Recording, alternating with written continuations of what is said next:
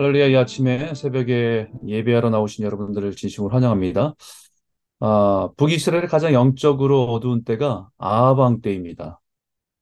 아, 그 전까지는 그래도 북이스라엘의 왕들은 우상 숭배를 하더라도 하나님과 우상을 겸해서 섬기는 일을 했다고 한다면 아합 시대는 노골적으로 하나님을 버리고 바알과 아세라를 섬기기로 한 시대입니다.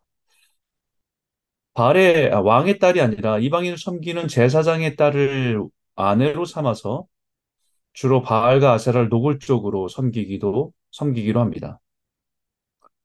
바알과 아세라는 당시 가나안 땅의 풍요의 신으로 비를 내리는 신으로 알려져 있었습니다. 바알과 아세라를 통해서 농경 사회에 비가 많이 내려 풍요를 가져다 주는 신으로 믿고 있었습니다.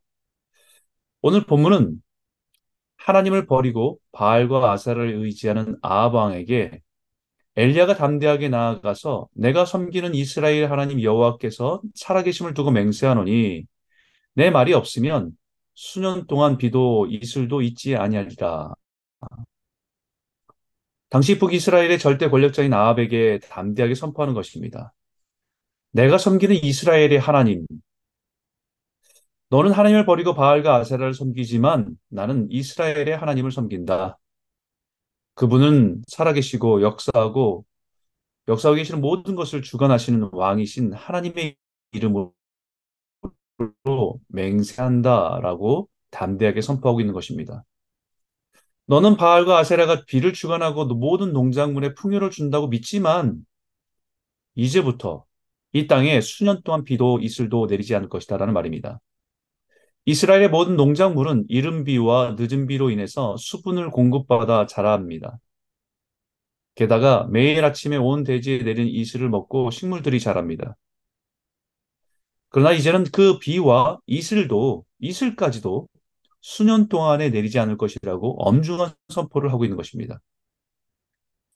그것은 바로 바알과 아세라가 하나님 앞에서 얼마나 허무하고 무기력한 우상인지를 증명하겠다는 영적인 도전입니다.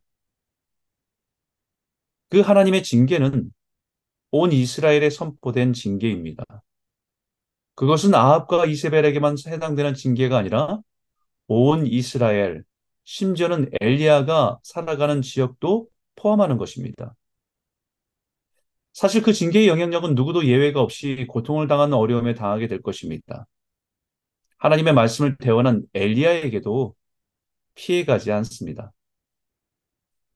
만약에 이 시대에 우리가 우상숭배에 빠지고 죄악된 길을 계속해서 걸어갈 때에 하나님의 사람들을 통해서 하나님의 마음을 전하고 말씀하시지만 여전히 듣지 않고 고집스럽게 회개하지 않는다고 한다면 하나님은 반드시 징계하십니다.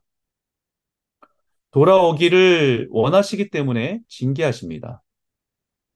그 징계가 한두 사람에게만 임하지 않고 국가적인 재난으로 고통으로 이끌어 가실 때가 있습니다.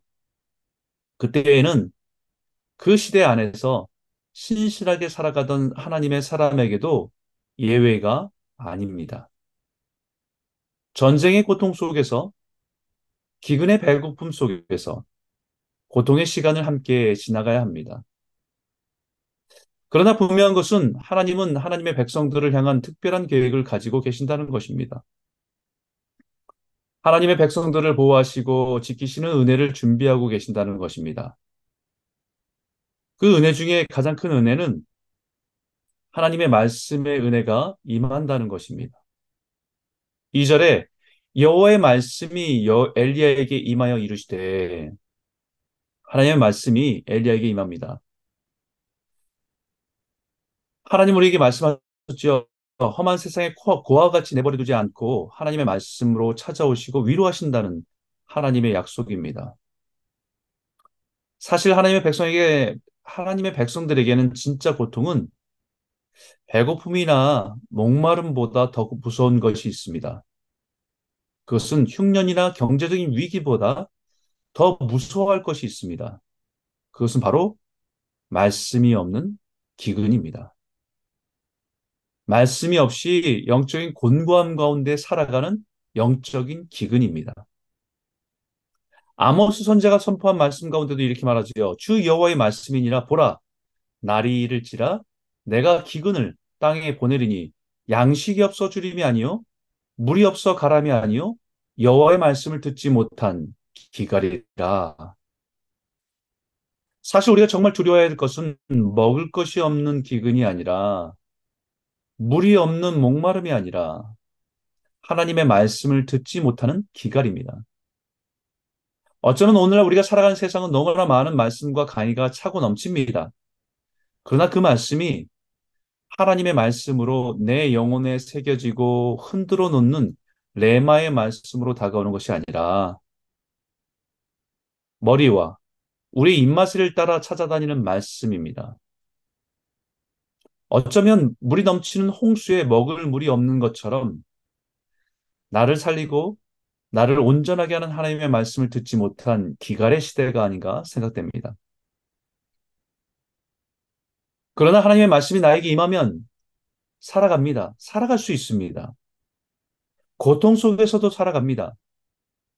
심지어 죽음 앞에 서 있으면서도 견디며 인내하며 소망으로 살아갑니다. 그리고 그 모든 고난을 넉넉히 이길 수 있을 때에 따라 때에 따라 공급하시는 하나님의 은혜를 맛보게 하십니다. 바로 엘리야에게는 요단강 앞에 그리시네가에 숨기시고 시냇물을 마시게 하시고 까마귀를 통해서 아침과 저녁에 떡과 고기를 가져다 주는 은혜를 베푸십니다. 하나님의 은혜는 우리의 상식을 초월합니다. 우리의 경험을 뛰어넘습니다. 생각지도 못했던 놀라운 방, 법으로 먹이시고 입히시고 은혜, 은혜 를 베풀어 주십니다. 까마귀를 통해서 먹이실 것이라고는 상상도 못했을 겁니다. 왜냐하면 까마귀는 유대인의 율법에 불결하고 부정한 새였기 때문입니다. 불결하고 부정한 새로 먹이시고 입히실 것이라고 생각도 못했습니다. 그 사람이 나를 도울 것이라고 상상할 수도 없었습니다. 그러나 하나님의 놀라운 방법은 우리를 돌보시고 지키시고 은혜를 베푸십니다. 그때 우리는 하나님만이 하셨다는 것을 알 수 있도록 은혜를 베푸십니다. 우리가 어려움을 경험할 때 우리가 기대하는 사람들이 있죠. 당연히 가깝고 또 우리 상황 가운데 어떤 당연히 나를 생각하는, 나를 좋게 생각하는, 좋아하는 그런 사람들이 나를 돕지 않을까. 그러나 하나님의 방법은 늘 예상치 못한 손길을 통해서 우리를 도우실 때가 많습니다. 그 은혜를 맛볼 때, 맛볼 때에 더욱 하나님을 신뢰하고 의지하고 순종하는 하나님의 사람으로 성장시키기 위함입니다. 어떤 환경, 어떤 상황에도 흔들리지 않고 하나님을 따라 살아갈 수 있도록 훈련시켜 가시는 것입니다.